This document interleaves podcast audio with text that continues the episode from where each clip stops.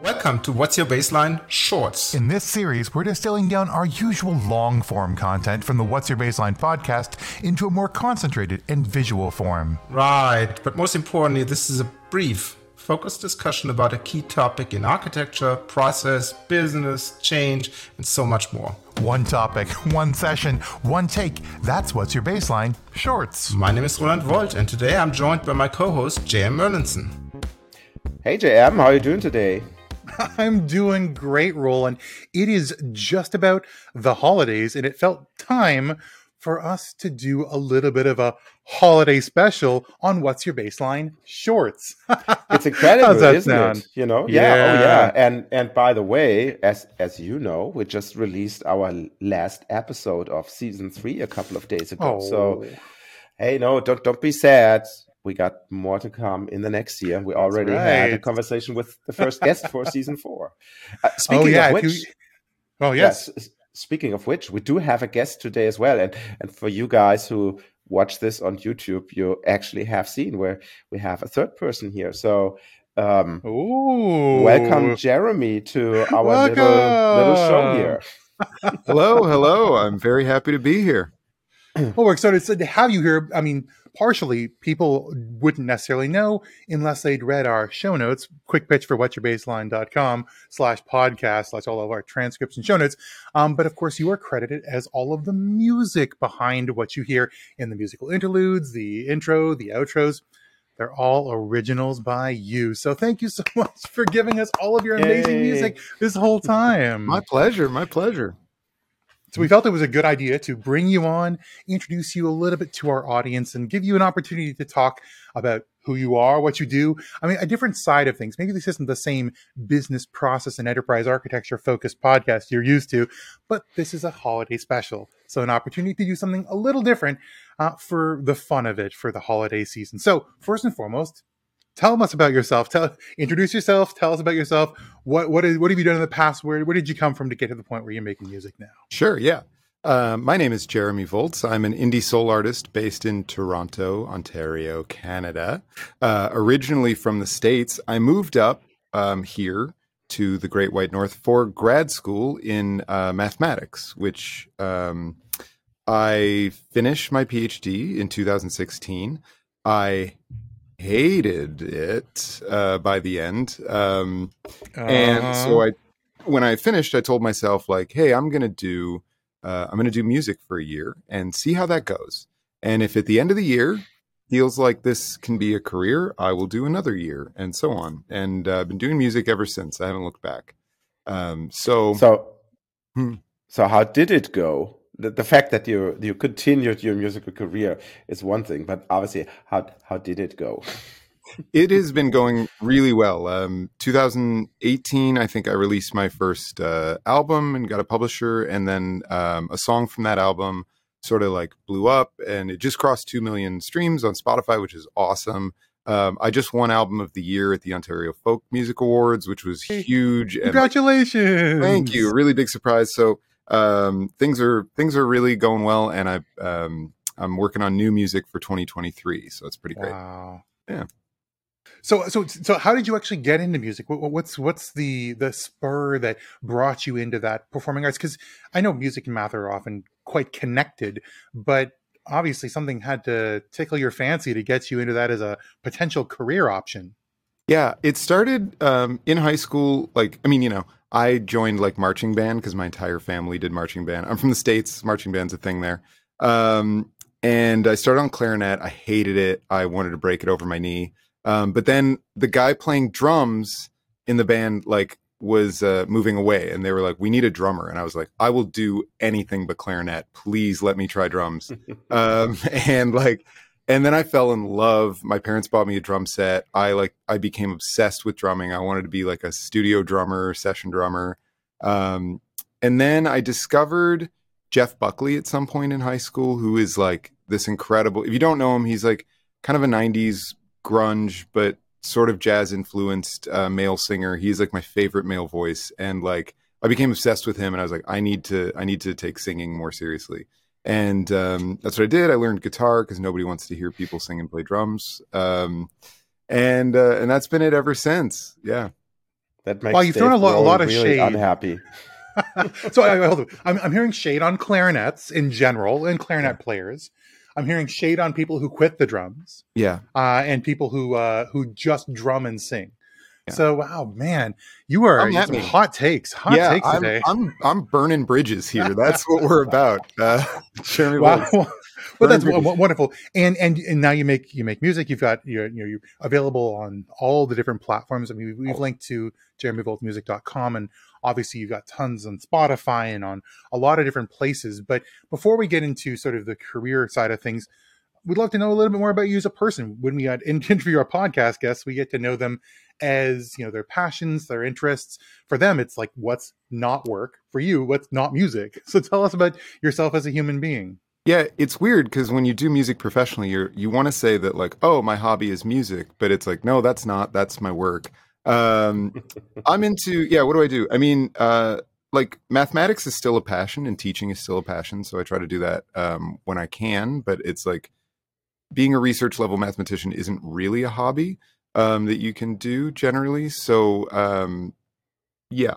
Otherwise, it's like I'm into uh, board games and puzzles and escape rooms and things like that, um, and uh, pretty into I did like improv comedy for like eight years, and I got really into that. Um, sort of burned myself out, but like me and my wife were traveling all over, uh, doing doing festivals and stuff. It was great.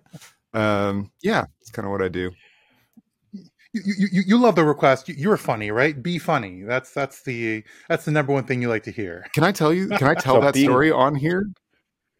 I mean, do it. Okay, we, we won't stop you. JM and I were at a gig. Colin Mochrie was there. Um, JM was talking to Colin. I walked up, and then JM said, "Hey, Colin, this is Jeremy. He's funny. Jeremy, be funny." Um, in front of Colin Mochrie. For was, reference, Colin Mochrie is a huge Canadian comedy yeah. legend, improv legend. He was on Whose Line It Is Anyway. He's just a, and also an incredible human being. Uh, yeah. Uh, and sure, I mean, he probably gets approached all the time by comedic people. Um, mm-hmm. I was repping for you in a, perhaps the worst possible way. Yeah, it was um, it was awful. Thank you, JM, for that. so there was there was no internship as a result of that very successful business pitch afterwards. yeah, weird, you know. We, yeah, we, we had a couple different business pitches. We, we got you a gig in uh, in Osaka at a random bar where they think they paid you in beer. Yeah, that was uh, tequila shots. Tequila for, shots for you and fun. all of our friends, which was really great. Do does do people know about countermeasure music? Um, JM and a I sing bit. together. Okay, JM and I sing together. That is a hobby of mine in a 13 voice jazz a cappella group uh, and we travel the world. We've gone to Japan a few times in Europe, and uh, it's awesome. So I've known this man for a long time, and he has a beautiful voice. Oh, so well, thank you. Before he flushes and blushes too much, Jeremy, let's go. Let's go to the business side of the things. You mentioned it in the beginning. Uh, I'm obviously interested in what kind of music you make, and, and you mentioned it. Uh, you call it indie soul, and I haven't found that in in my Spotify playlist yet. So uh, can you explain what that is?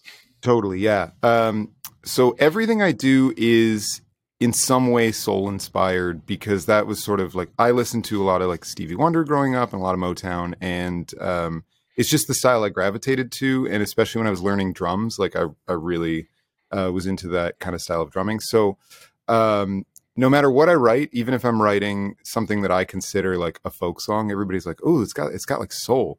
Um, and I was like, okay, so I'm not I'm not a folk folk person, um, and like so I'm not indie folk. I guess I'm indie soul, and um, but then lyrically, generally, um, I write music that is generally about people in my life, and it's often like the conversations I would like to have with them, but I don't have the courage to say to them to their face, so I put it in a song. Um, that's sort of my vibe. Yeah. So Aww. now, JM, you will hear a song about podcasting and how how horribly he was treated on that, you know, on his next album. It's yeah. true. Although sometimes you do, you do cross mediums. I mean, one of the things that I, I was so impressed with, and, I, and I'd love it if you talk a little bit on the show, is the process behind One Day at a Time.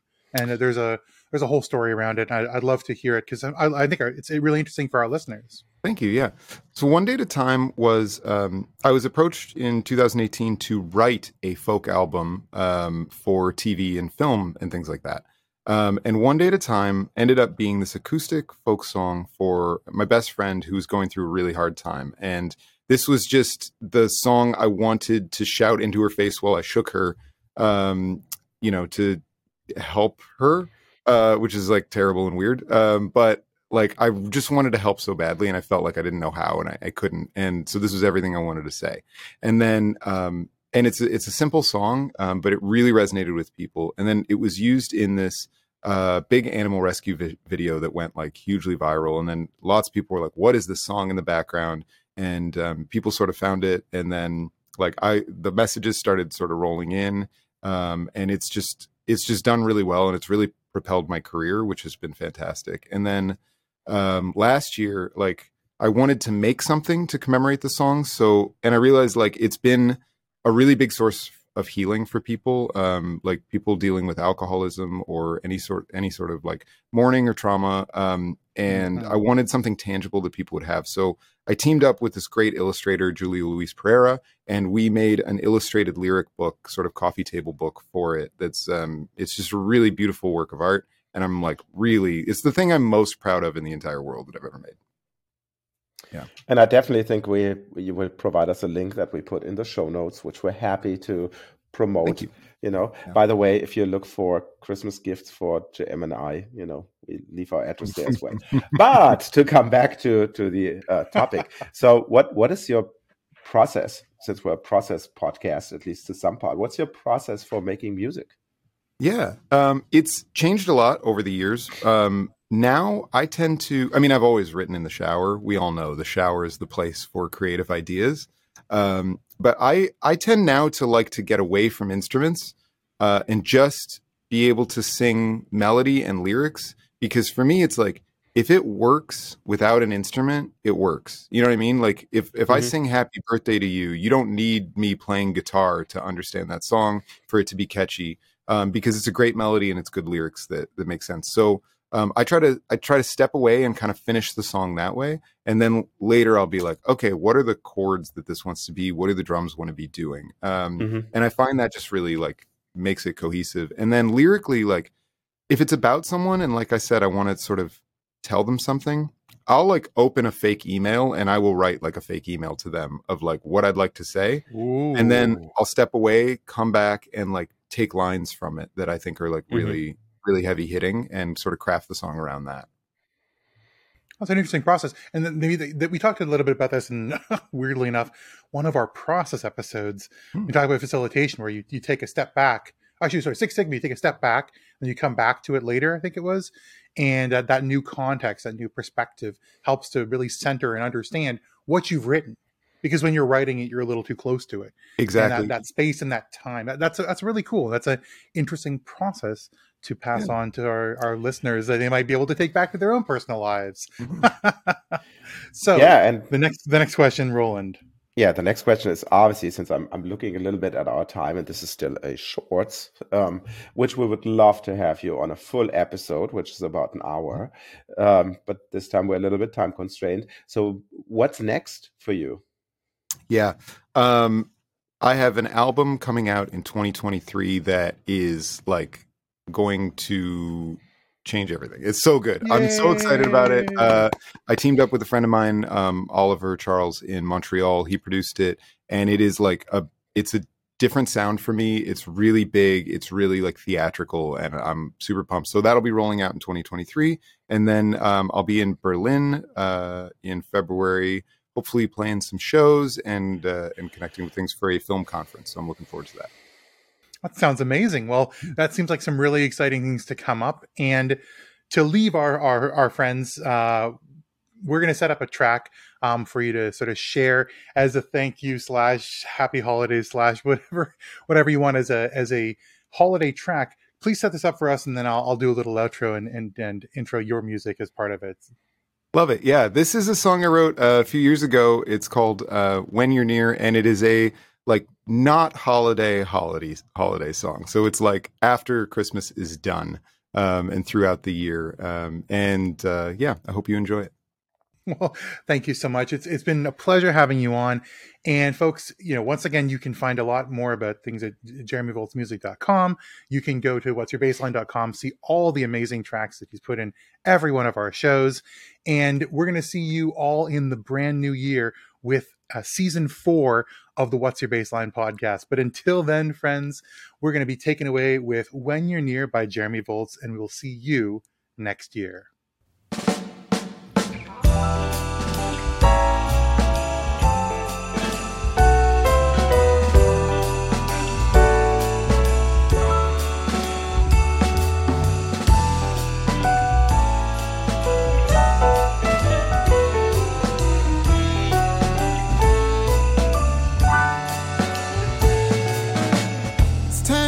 Stockings down. The eggnog's gone, the loan is bound, the merriment is finished for the year. There may not be mistletoe, a fireplace, or fresh laid snow, but every day is Christmas when you're near. When you're near, the star is shining bright atop the Christmas tree. When you're near, the halls with glee. And I know it's not the right time of year. But every day is Christmas when you're near. When you're near.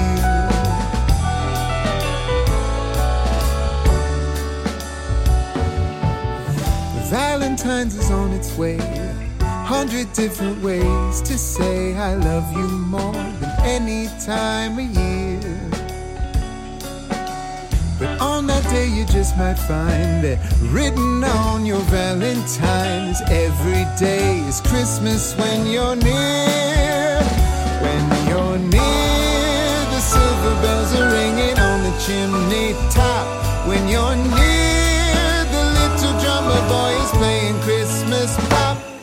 And I know it's not the right time of year.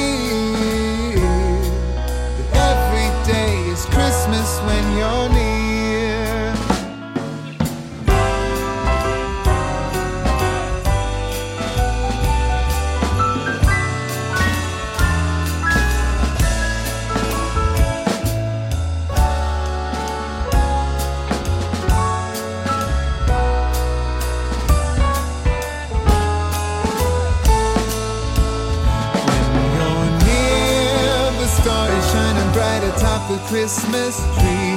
When you're near, the carolers are singing halls with glee. And I know it's not the right time of year, but every day is Christmas when you're near. Oh, I know it's not the right time of the year, but every